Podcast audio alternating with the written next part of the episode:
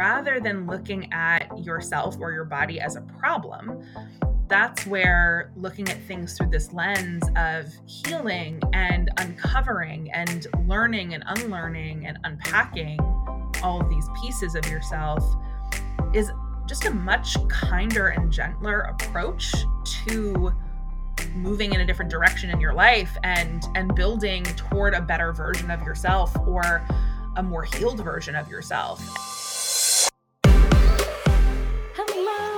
Welcome. Thank you everyone for coming back to Care So Much. I'm so excited for our guest today. Her name is Molly Goodman and she is a life coach who helps people come back home to themselves and disrupt toxic diet culture. I'm going to go ahead and throw it right over to Molly and have Molly start chatting right away about what it is that we're talking about today and why she cares so much about it. Thank you so much, Lillian, for having me. Um, my name is Molly Goodman. I'm a life coach. And the main thing that I help people with is taking so much focus and emphasis off of their bodies so that they can live and pursue their lives in a way that feels good to them. I think the thing that is so important to know is that we've all been mm-hmm. programmed. we've been told and sold these stories for such a long time, for eons, decades, generations, that being smaller, whether that's literally or figuratively, playing smaller in your life is how you succeed. It's how you fit in, it's how you get what you want in the world. At the same time, we're also told these stories of, well, you have to speak up for mm-hmm. you, yourself. You have to be bold and big and energetic. And so you're basically being thrown between these two opposing stories, which can really turn into this, well, I'm too much and I'm not enough all at the same time. Yeah why do you start from the place of hate your body less? What is what's kind of the point of of open the door there for people? It's important to start where people are. And so so many people in my community on social media my clients that come to me they're coming from that place of hating their body. And rather than bypassing their lived experience and negating how they really feel right now in this moment it's so much more effective to meet somebody and validate those feelings and say, Yeah, I get it. I see you. I honor you. And that feeling, while it's valid, is something that you can work to shift if you want to. If you want to feel differently about your body and how you view it, you can do that work to get there but you don't have to bypass what you're actually feeling to do that work. And it's actually much more beneficial to do it in a layered, methodical way rather than just jumping to, I love myself, everything's fine, because that doesn't really work. There is sort of this attitude of almost like that toxic positivity that we see in a lot of mm-hmm. spaces. Mm-hmm that like yep. somehow not only like I don't feel this way now, but like there was times where not only did I feel like I was fat and hated that. but also, mm-hmm. I felt like, and I'm failing to love my body, so they're mad at me too. Hi, guys. We lost a little bit of the audio for this episode, so I just wanted to hop in and explain that this was a point where Molly talked a little bit about why body positivity, which used to be a social justice movement, has sort of been co opted by social media in this space and sort of reframed in a way that is at times often quite harmful. But let's get you right back into the episode.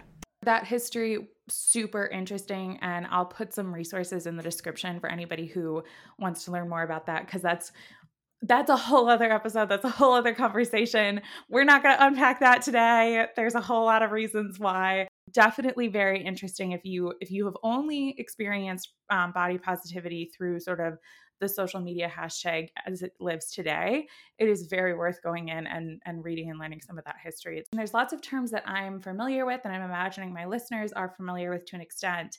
One of the terms that I, I've noticed you use is body acceptance, and I've heard body neutrality before. So sometimes I use them interchangeably, but in general, body acceptance is really just accepting that you have a body and that it is what it is and that you exist in that body. There's probably another term that's layered in there too body respect. Mm-hmm. Um, acceptance and respect and just acknowledging, like, hey, this is my body is a really powerful way of reclaiming your space. And so when I talk about body acceptance, it's really about saying, okay, yes, I am here. This is me. And I'm accepting that this is what it is. And I think where neutrality, body neutrality comes into play is not necessarily loving your body, not necessarily hating your body. But again, it's a little bit of that acceptance. Mm-hmm. But on this way, it's a little bit more of that neutral feeling of not necessarily feeling positive or negative and just not even fully regarding your body as it's not disregarding your body, but it's not mm-hmm. putting so much stock in your body. It's a little bit like it just kind of is and it's there. Whereas I feel like acceptance is a little bit more it is and it's there and I'm okay with it. Neutrality is just this middle ground, mm-hmm. and body acceptance is more I'm okay with it as it is. I may not love it, but I'm okay with it being here. That's such a, a helpful difference between the way that we kind of use the term body positivity now and mm-hmm. sort of mm-hmm. as you were talking about previously the idea of like a step in the right direction i think mm-hmm. another mm-hmm.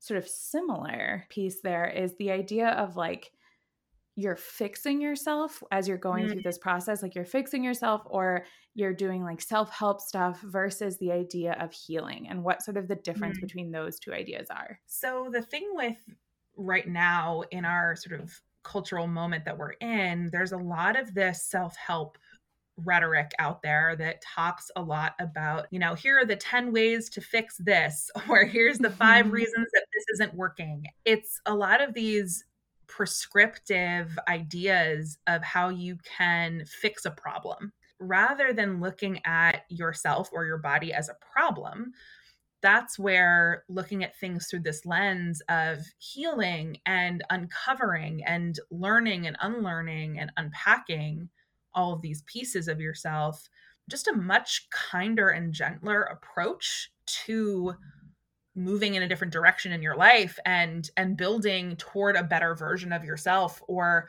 a more healed version of yourself a more whole version at that too. And I think when we come at it from the lens of fixing, mm-hmm. it just continues to tell you that something is wrong with you rather than giving yourself so much grief and so much pain and so much I mean yes I think there's there's a ton of work in this of grieving yourself, your past versions of your body, etc. But rather than coming at it from that harsh lens of, well, I need, I am wrong and therefore I need to be fixed, mm-hmm. it's, I am, therefore I deserve care. That's so much more powerful and uplifting and healing.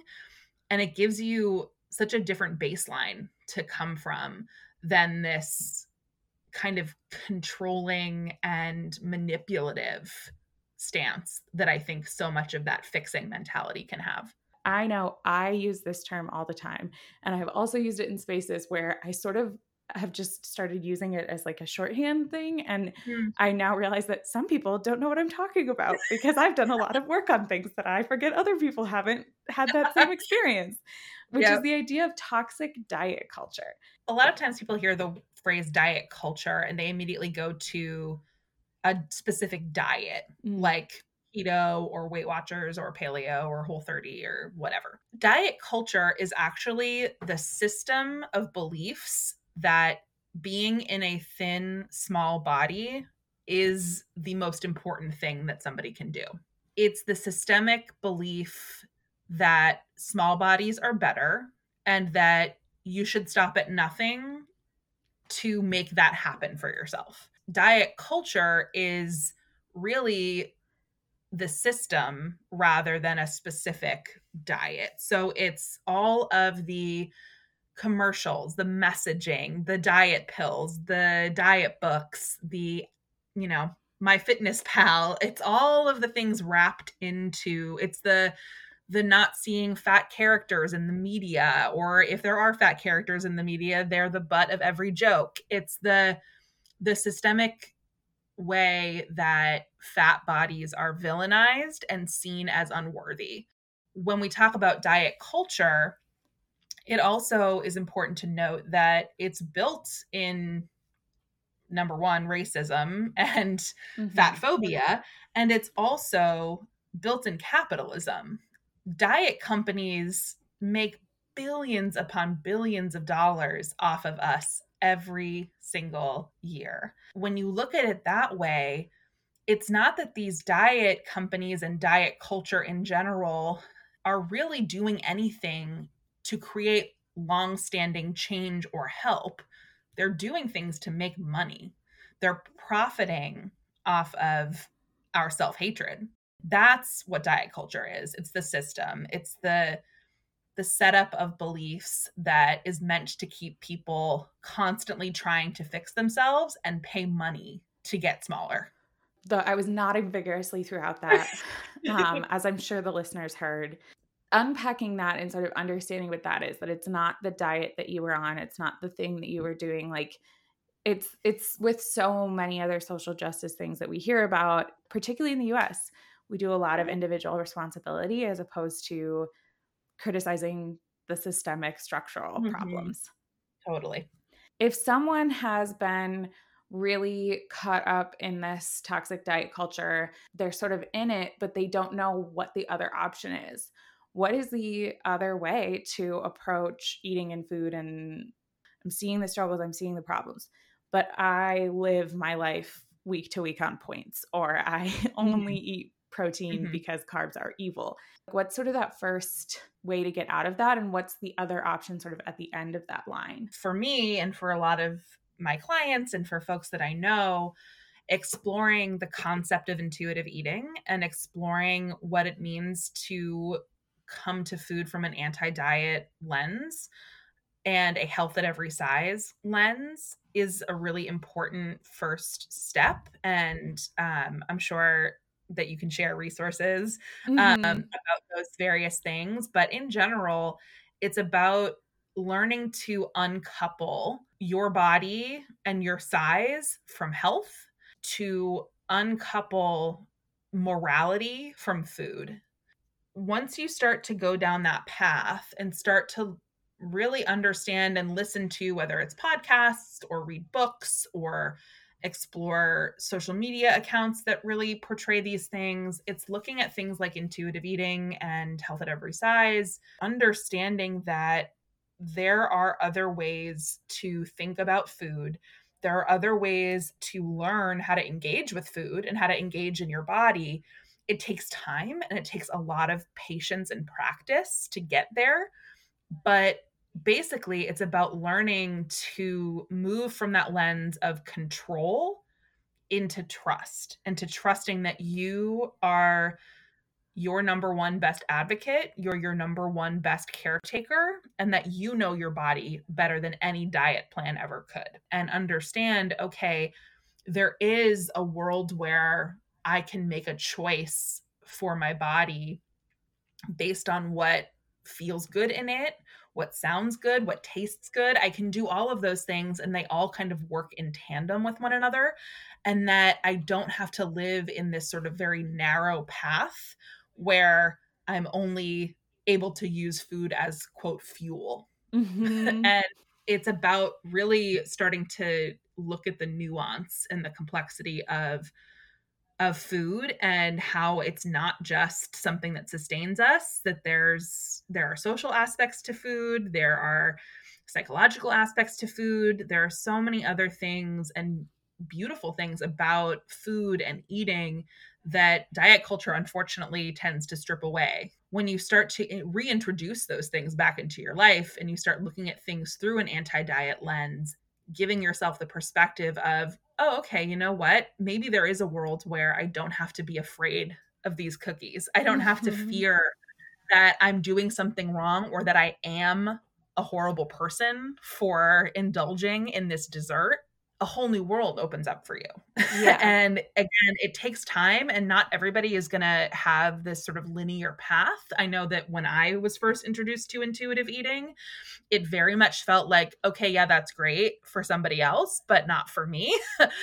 and it took time and repetition and being in the right spaces and in community with the right people to really get myself into the headspace of, okay, yeah, this is the next move for me. That's not this constant controlling and manipulation of my body. You talked about a few different elements that diet culture and then the counter to that diet culture. And one of them is the idea of food having morality. What are some of the ways that you sort of look at food as morally neutral?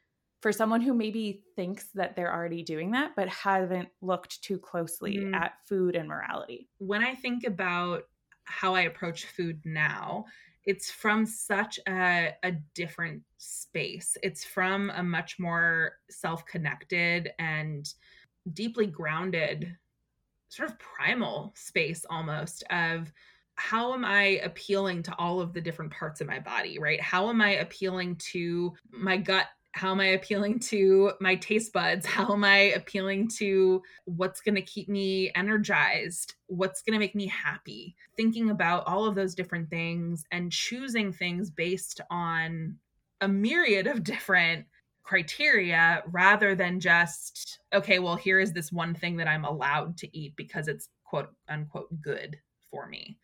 And I think a lot of folks get to a place when they come into this side of sort of undieting and learning how to eat more intuitively and they think well if i just listen to my body and you know only eat when i'm hungry and stop when i'm full or i only you know i eat anything that i want i'm just going to eat cookies all day.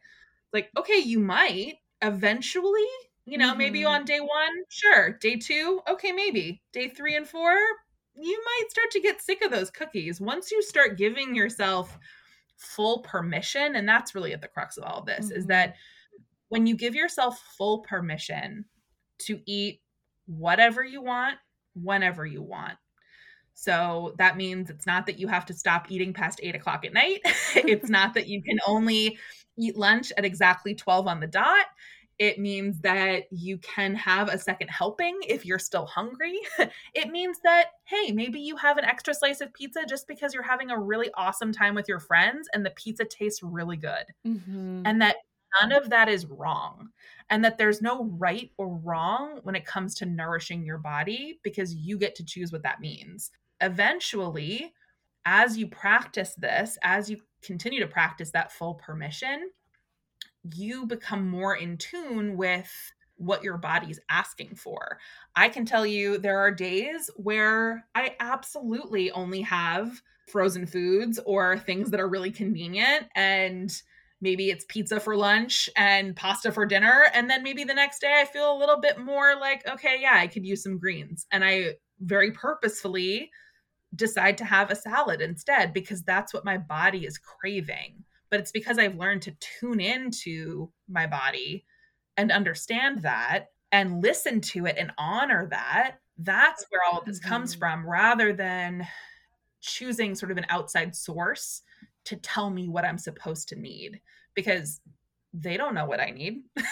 I know what I need. Mm-hmm. There's this thing about morality when you strip that away and you make food neutral and you make it so that food is food and that an apple is not better than a cookie. Again, we're not saying mm-hmm. that an apple doesn't have different nutrients than a cookie.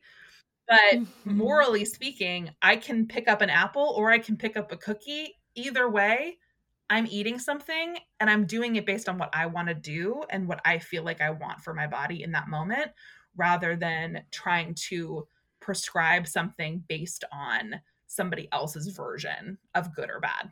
One of the points that you you referenced within there that I think is so critical and was so critical for me is that idea that getting yourself back in tune with your body because for me that my experience with diets was getting completely out of tune with my yep. body and following this this list of of rules and so for people who are really in that space of I can't control this because I am fully out of control with mm-hmm. food. And that idea, you talked about this a little bit, that idea of food and control mm-hmm. and how those two things relate. How do you address maybe somebody's like thinking about this, but they are so reliant mm-hmm. on a diet and on that mm-hmm. prescriptive nature and they feel so out of tune with their body. Mm, the very first thing is to completely validate that that makes sense.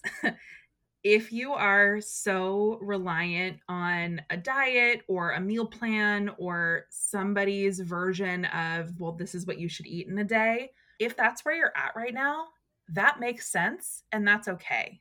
I think what's important is to not negate anybody's experience and tell them that they shouldn't be doing that because what you're doing in this moment of going along with that meal plan and trying to control what you're eating you're doing it likely from a place of well this is what is creating safety within my body.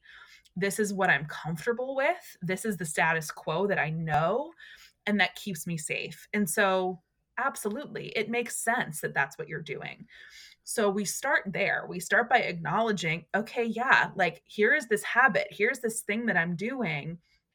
And I'm doing it from a place of deep down, this is what I believe is going to keep me safe and healthy. From there, the next step is really to start taking a look at what it is that you're doing right? It's it's just acknowledging. It's becoming more aware of your patterns. It's becoming more aware of what are the thoughts in my head that lead me to eating that thing or not eating that thing. What are the the mm-hmm. phrases in my brain that i'm saying on repeat to myself on a daily basis? Where are those phrases coming from? This i, I call this sort of your body origin story. Um, this is like what you start to learn probably in childhood about the rules of food and the things that are told to you. Like, for example, if your mom was always on a diet and was always telling you that white bread was the devil, and you now refuse to touch white bread with a 10 foot pole, mm-hmm. that makes sense. It's important for you to acknowledge that and go, okay, the, the food rules that I have are XYZ. And so a lot of the work really starts with just getting very clear and very transparent with yourself of okay let's move off from that autopilot moment of like just going through the motions and really start becoming this observer of your own patterns and your habits so that you can understand okay i'm doing this and here's why i'm doing it and here's how it's serving me and maybe not serving me and we kind of just stop there. That's the very baseline stuff of like, let's just open our eyes a little bit to what's actually happening on a day to day basis. Because from there, that's where we start moving in a different direction. But without that foundation of just acknowledgement and awareness, there's really nowhere else to go. That's definitely a, a place that is so often skipped mm-hmm. over yep. in these mm-hmm. conversations, mm-hmm. is sort of that first step of moving from this is something that I am successful mm-hmm. at because you lost weight doing it or mm-hmm. whatever it is, tied to that control, tied to some of that morality mm-hmm. things that we're talking about, mm-hmm. is the idea of people pleasing. Mm-hmm. And sort of when people are in this space of starting to unpack that and starting to have this different experience for themselves and they're taking those first few steps, how do you address the voices that they're hearing, not only internally, but externally? Yeah, so this is where really starting to unpack and understand boundaries comes in.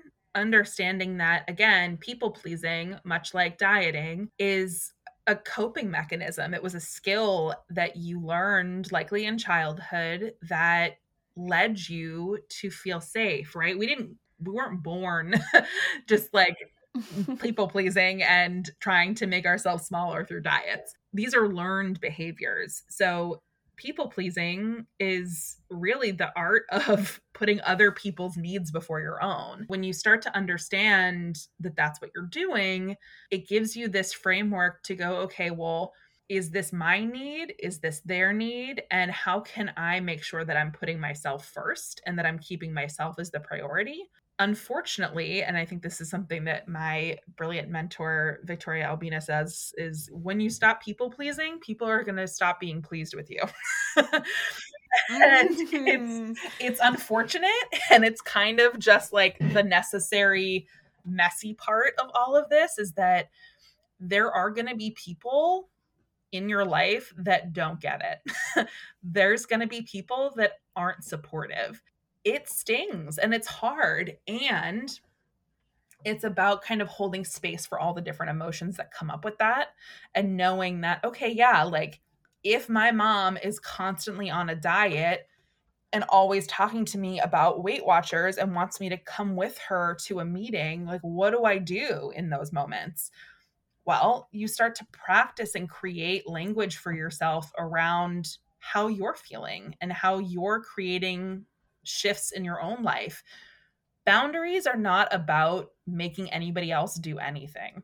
Boundaries are about mm-hmm. you creating yourself as a priority. It's about you creating parameters so that you can put yourself first.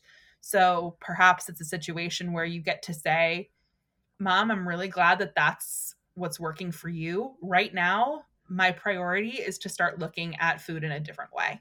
Or, you know what? Hey, mom, like, I appreciate that. I totally get it. Thank you for inviting me. I'm going to have to pass this week, period. Right? Like, sometimes you need an yeah. explanation, sometimes you don't but all of it is really about you finding your own truth and being able to build up slowly but surely that confidence in putting yourself and your needs before somebody else's.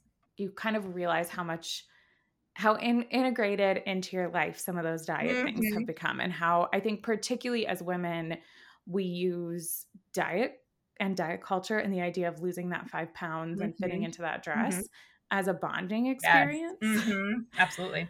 And how ultimately like toxic that is. It's just it's sad. It's really sad. And it just I mean, there are times where I think back to you know times in my life when i was so stuck in that mentality and i just i like to say that I like became very evangelical about it almost. it was like I was, you know, spreading the gospel and like everybody else could do it too. It was like my one personality trait. mm. to that hmm. point you said about bonding with people, there is a loss. There's a loss of that type of bond that you go through when you decide to do something different and to go against the diet culture grain. And I think what's important about that is finding community, whether that's locally and in person or on social media, but finding community in people that are also on this journey of unlearning diet culture. Mm-hmm.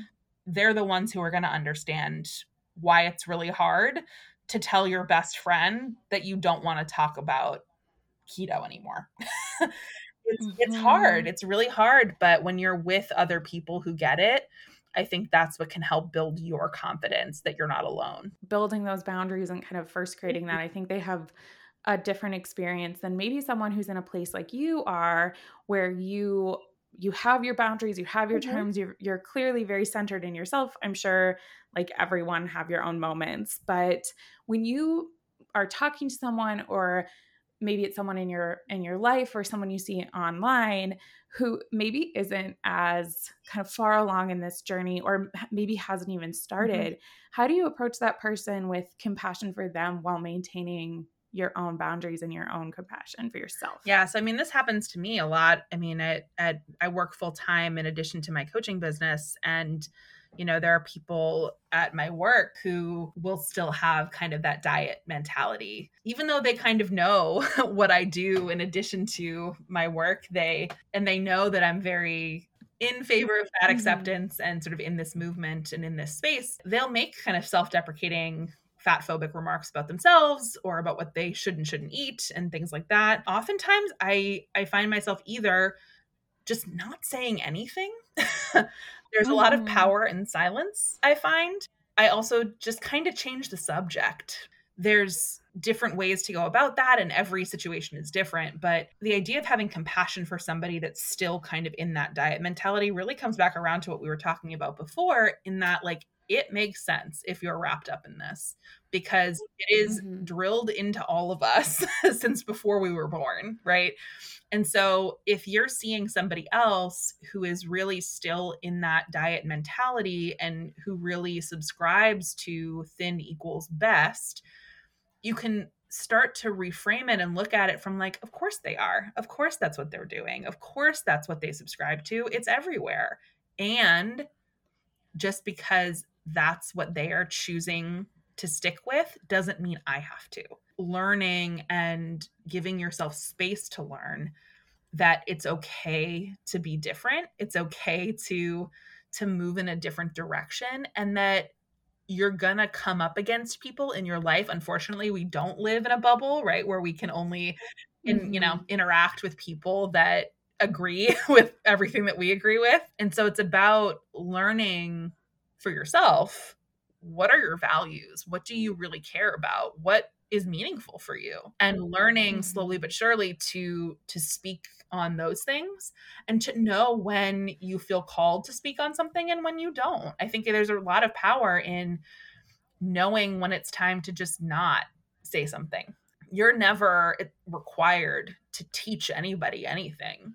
So as much as you may feel called, especially very early on in this work, and I think I, I probably felt this way too, and, and you may have felt the same way, William, but when you first discover all of this sort of anti-diet movement and you start to learn and understand and unpack all of it it can feel like oh my god i want everybody to know this. Like everyone has to know. Oh my god. Like you've uncovered this major secret and it's like oh my god i must tell the world. And i think what's important is just like we talked about kind of meeting you where you're at we have to meet other people where they're at too and they may not be ready. Yeah. We can't force our level of our journey on anybody else as much as we want to.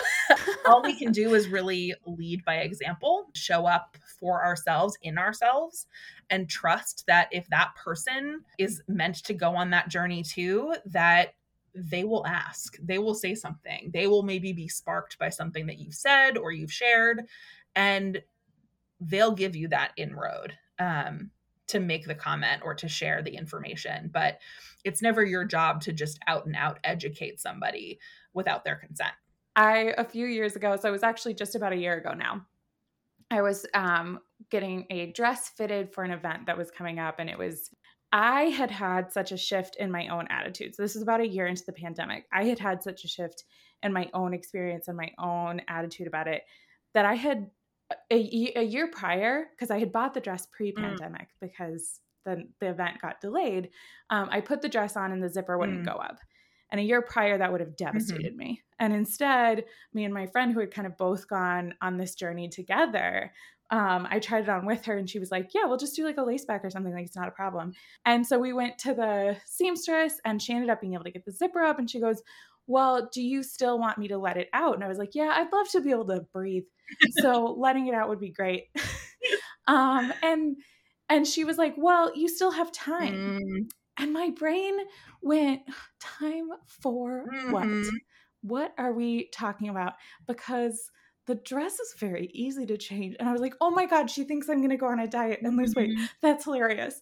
And like it was a moment of realization how much my own mindset mm-hmm. had changed mm-hmm. that I wasn't already on a diet, right. like I would have already been on right. a diet. And and the best moment was I said out loud, "Oh, I'm not going to change my body. My body's not the problem. The dress is the problem, yes. and it's so much easier to fix." yes, I love that so much. Kudos to you. And the look, the look of astonishment was like just it was so clear to me and it was such a different attitude than I'd ever had before. It was so clear to me that it had never occurred yep. to them that I could love my body yep. fat. That this was the plan yep. to keep this. That I'm just here and that's fine. and it was it was the moment for me was actually experiencing this brand new level of compassion of being like I actually that makes me sad for yeah. you that that's how you view your body mm-hmm. probably mm-hmm. even though you're much thinner than I am the idea that that I would just be okay with what my body mm-hmm. is is so foreign to mm-hmm. you that it makes my heart break a little mm-hmm. bit about where you must be at. Absolutely. And I've had experiences like that too, where it's like, talking to people who have just been so indoctrinated in this and don't even realize that there's another way and that there's another option other than hating themselves and other than trying to be the smallest version of themselves possible. And it is really sad. And it's just so telling of how pervasive diet culture is, is that it just, it, it's everywhere. Mm-hmm. It's the air we breathe, right? So it, it makes sense that these people are just so stuck in that way. And, you know, as much compassion as you're giving yourself on your journey to continue to give compassion to others that are still really wrapped up in it because uh, clearly for them it's all that they know. And and that's it's sad but it's it's the sad truth unfortunately. Sort of the trump card that that people often love to pull out and it's definitely the trump card in conversations that i hear about the idea of this body neutrality body acceptance mm-hmm. body positivity whatever flavor you want to mm-hmm. use it's the card that people go well it's fine as long as they're mm-hmm. healthy the idea of like healthy at any size and we'll put some resources in the description and all of that but how do you sort of unpack that the number one thing to know is that health is not a morality you do not owe anybody your health to be worthy of respect and if you are subscribing to this idea that well i'm all for body positivity as long as you're healthy what that's doing mm-hmm. is discounting the millions of people that will never be healthy. The disability community and the people that have mm-hmm. chronic illness and people that just, no matter what they do, are never going to achieve whatever level of health is deemed socially acceptable. And I think oftentimes people don't realize that that's what they're doing, that that statement is inherently ableist, but it is. Um, and I know that at the beginning of my journey, that's something I absolutely subscribe to as well.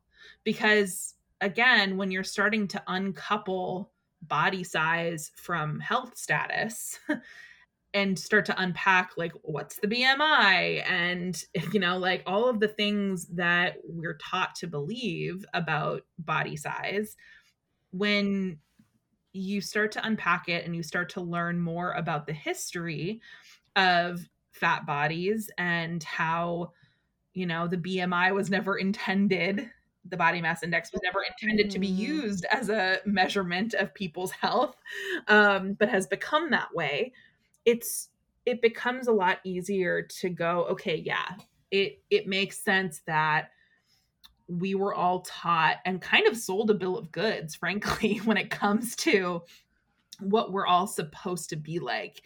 And when you say that I'm all for body pos- positivity as long as you're healthy, it's really discounting the idea that fat bodies can be healthy. Um, and it's mm-hmm. discounting the idea that thin bodies can be unhealthy, right? You mm-hmm. cannot tell somebody's health status by just looking at them. And unfortunately, there's a lot of people that believe that you can. um, and that is mm-hmm. inherently fat phobic. When you start to unpack all of that, it becomes a lot clearer. Um, there's a lot more education that needs to happen around that. I think it's it's starting and people are doing it, but um, I wish I wish there was more of it. I wish it was that much more mainstream. Um, I'm hoping that that's kind of the next frontier but we'll see. You mentioned there that really ties into some of the things that we were talking about before with even that idea of healing versus fixing mm-hmm. yourself and all mm-hmm. of those things is that level of individual responsibility mm-hmm. that we put on people. Yep. The idea that you as an individual are responsible for forcing your body to be this yep. idea of mm-hmm. health.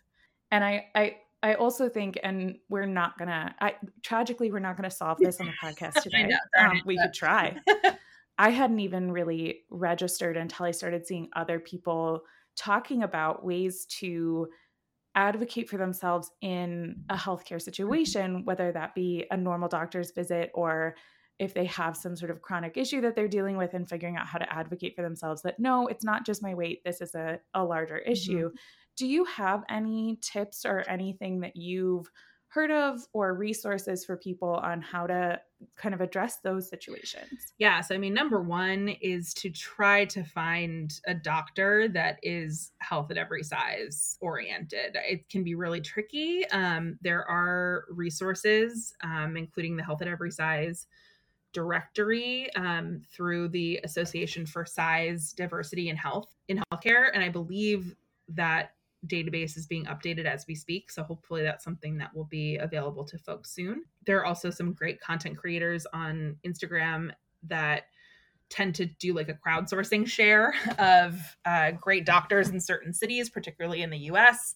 Um, who have been sort of vetted by people and people can uh, mm-hmm. vouch for and say hey i go to this doctor or my sister goes to this doctor and they're great um, so there's definitely some resources that i can share with you lillian to share with your listeners too.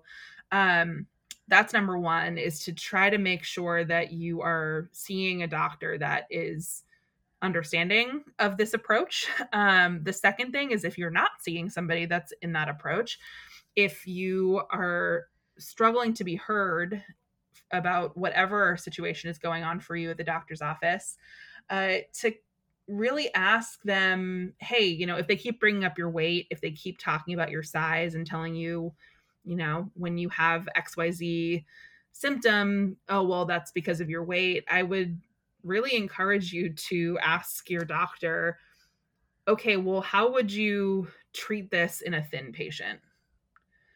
Mm-hmm. If I was thin, what would you tell me to do? And you know, you may not get the answer you're looking for. They may continue to push things like weight loss. Um, I've seen it happen. Um, and unfortunately, that's just kind of where we're at. But the more that you can learn to understand that, unfortunately, many and most doctors are indoctrinated in the same diet culture that we all are, and that they are literally told that and this is what they learn in medical school um, that size is a contributor to health. Um, and it can be really hard and confronting in that moment when you are trying to be you know seen for an ailment or something that's bothering you and you're not being taken seriously. Um, my best encouragement is if they're not listening to you is to find somebody else. Um, it's really hard to do it. And it's not available to everybody and there's a privilege in that. And if somebody is not listening to you and they're berating you your mental health is just as important as your physical health. Mm-hmm. and it's more important for you to feel seen and heard more than anything.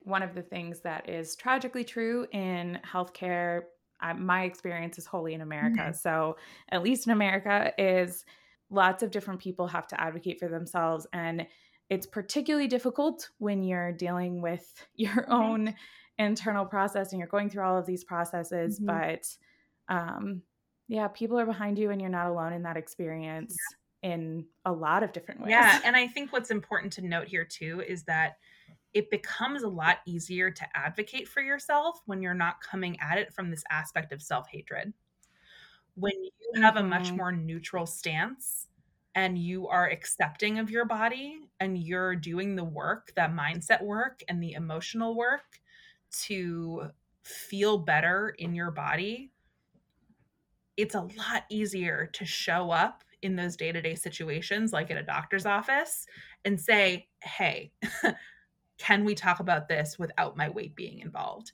it's easier. I mean, it's not that it's not going to be triggering because it may very well be, mm-hmm. but coming from that more grounded place, it's a lot easier to show up. One of the things that we sort of talked about with mm. that mindset stuff is just the idea that you're not going to let go of that desire to be thin this experience and maybe even i know i still experience it now how do you sort of address that when people are sort of feeling that desire to still be thin number one i think it's important to go through a grieving process when you decide to stop dieting and to stop manipulating your body and stop shrinking in more ways than one uh, it's important to grieve not only maybe the past versions of you that were smaller. Uh, but it's also important to grieve that future version of you that you had in your head. Um, mm. Perhaps grieving the idea of what life might look like on the other side of those last five pounds. Mm-hmm. There's grief work in this. It's about learning okay, how do I feel that sadness for this this thing this idea this notion that I could live in that type of body. And grieving involves all different emotions. It's, you know, sadness, anger, denial, it's all of these things. And once you start processing those things, it gives you that gateway to start looking at when you have those thoughts about wanting to be thinner because when you live in a fat phobic culture like we do, it's no surprise when those thoughts cross your mind. They may not be yours and they may not be uh, something that you want to hold on to, but unfortunately, we can't shield you from ever hearing those things and then perhaps taking them on to mean something about how you should move forward.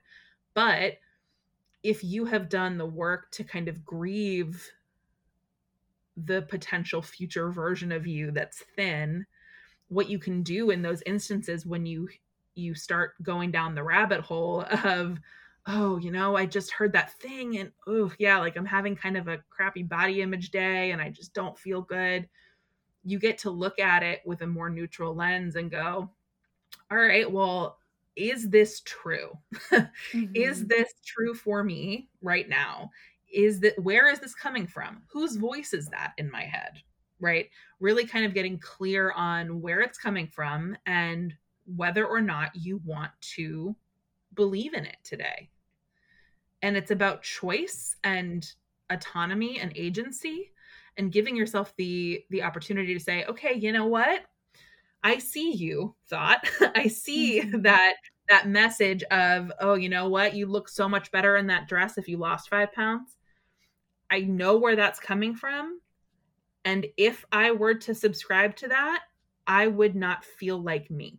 Mm-hmm. and it's okay that the thought's there and I'm allowed to put it down.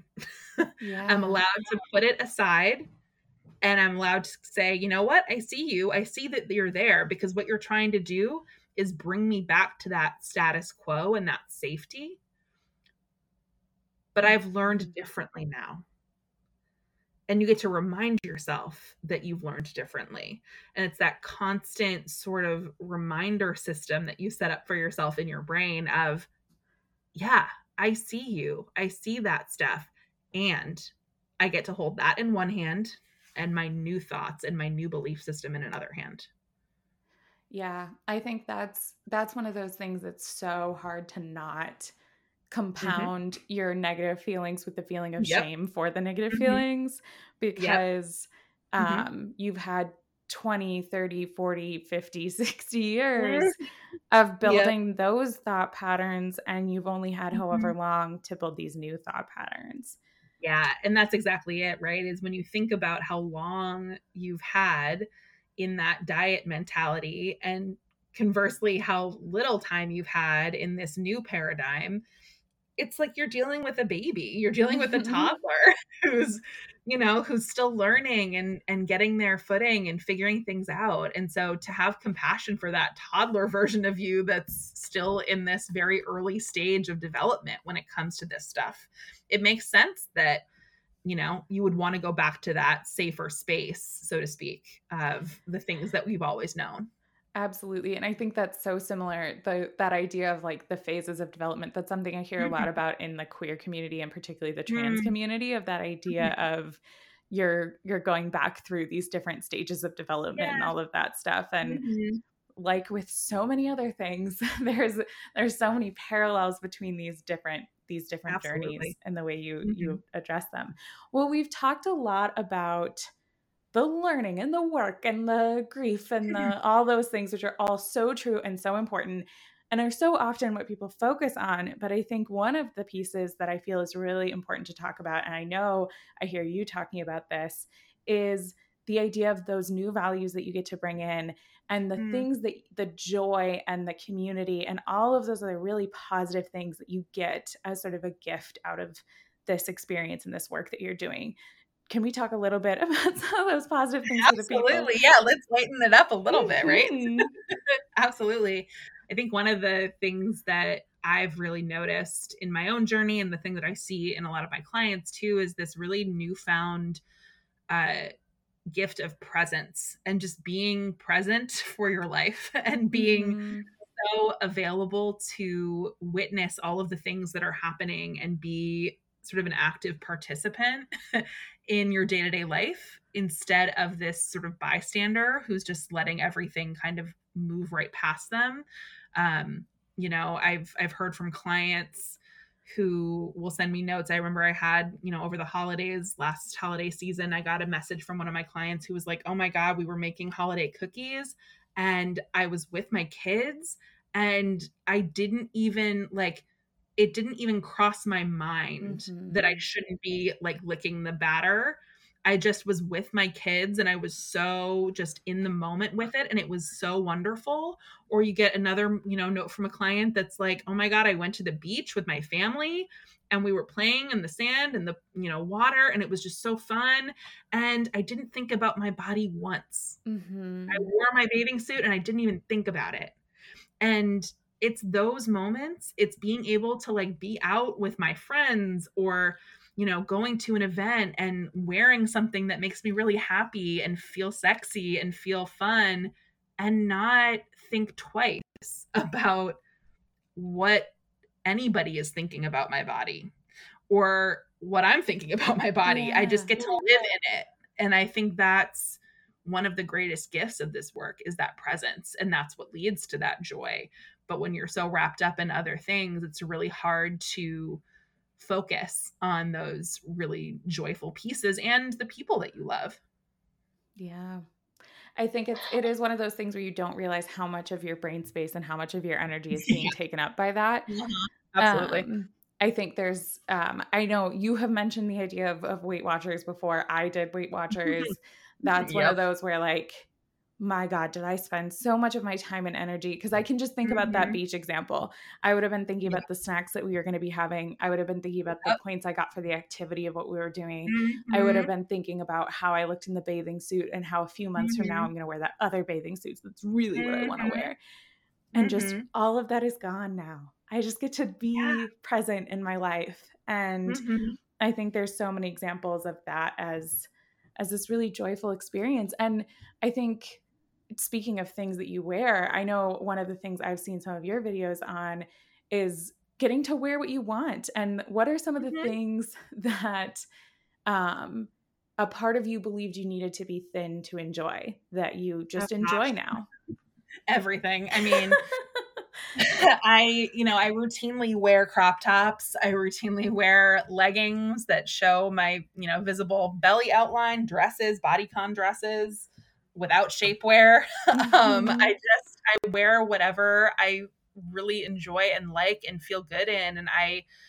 It's such a night and day contrast to where I was before, it, which is so interesting too because you know when I think back to the time when I was at my smallest, I still didn't feel confident wearing those things. Yeah. And I was probably, you know, you know, when I was the smallest I've ever been, about half of my current size, if not less. And I think about how, you know, I I was so self-conscious mm-hmm. about the mm-hmm. clothes that I was wearing. Um, but it was like this very exciting time because it was like, oh my gosh, I could wear all these clothes that I couldn't before because all, you know, as we know, plus size fashion, it's come a very long way mm-hmm. since I mm-hmm. was in my teens and early 20s. But uh, you know, back at that time it was hard to go shopping when you were above a size 12 um, and i think now back to those days and i think gosh like the things that i were was wearing did i even really like them? Or was i just buying them because i was so excited that i could fit into them? And the same thing would happen before i really started to do this work on my own journey.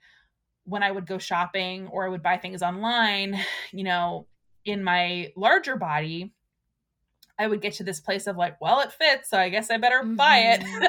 and there was no concept of like, well, what is my style? like what do I even like? What what makes me feel like I'm, you know, having this creative expression of of me?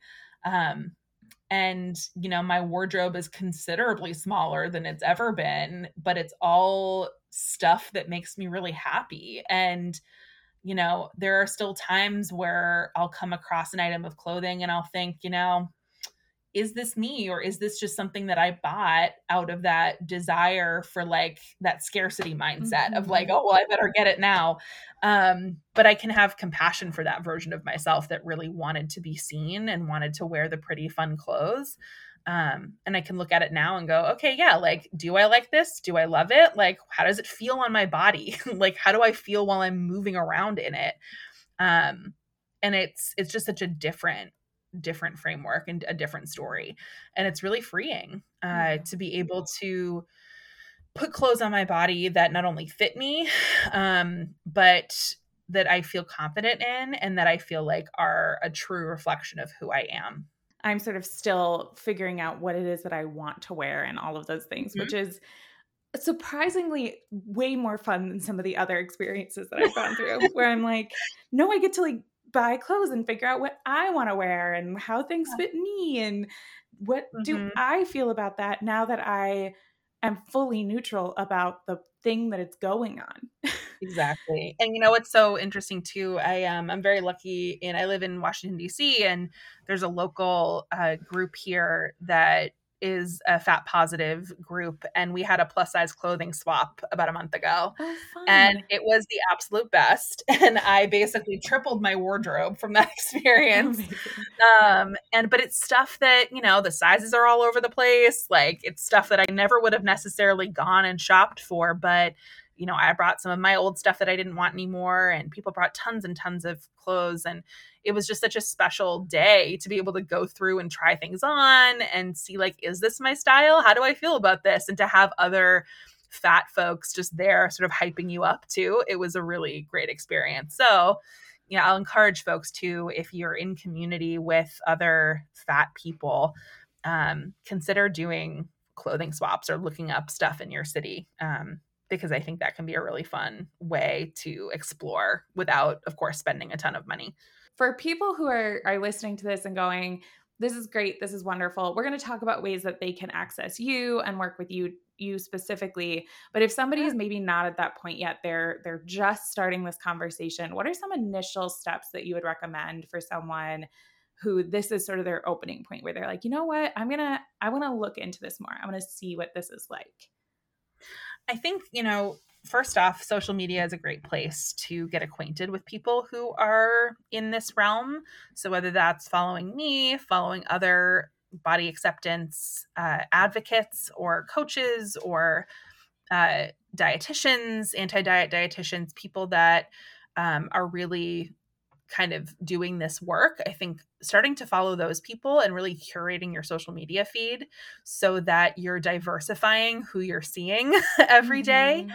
is a really, really great first step. Um, another really great first step is podcasts like this one um, and other podcasts that uh, tend to focus on sort of an anti diet lens. Um, one in particular that I really love is called Maintenance Phase. Mm. Um, and they do kind of like a debunking of health fads and diet culture stuff and it's a lot of fun.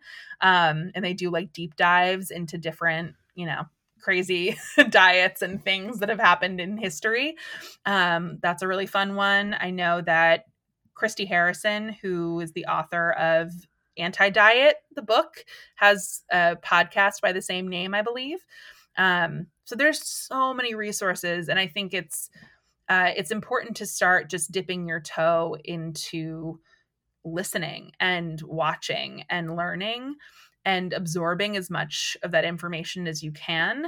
And by doing that, the more that you do it, the more that you hear the same messaging over and over, uh, and the more that you hear it from different from bodies that look the same and or different than yours. Mm-hmm. Um, the better off you will be when you really start to feel like, okay, yeah, I'm getting this and I'm ready to make the next move.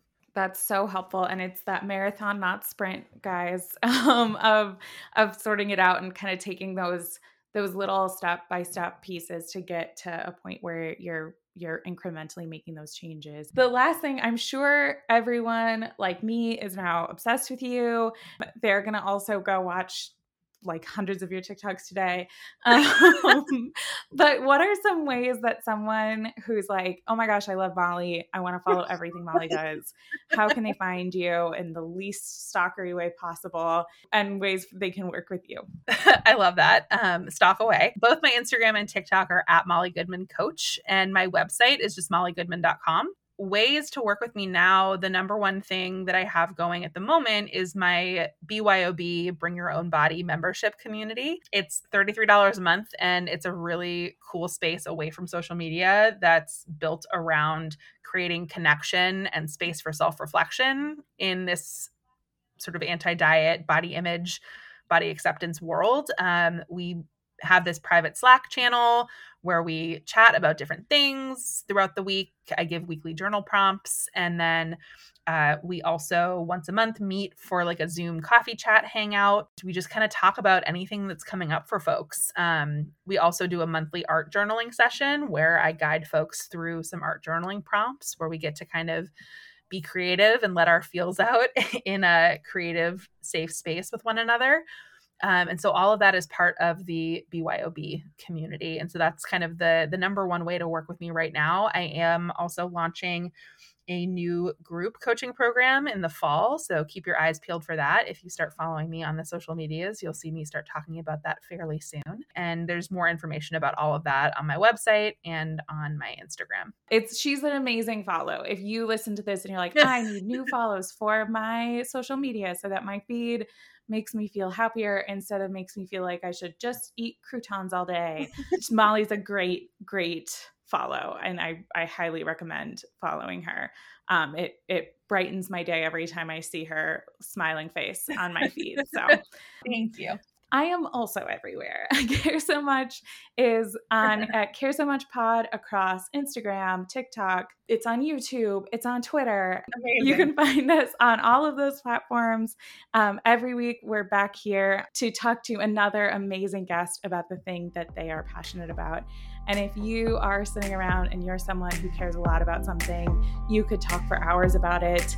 And maybe you feel a little bit like nobody cares. I care. I care so much.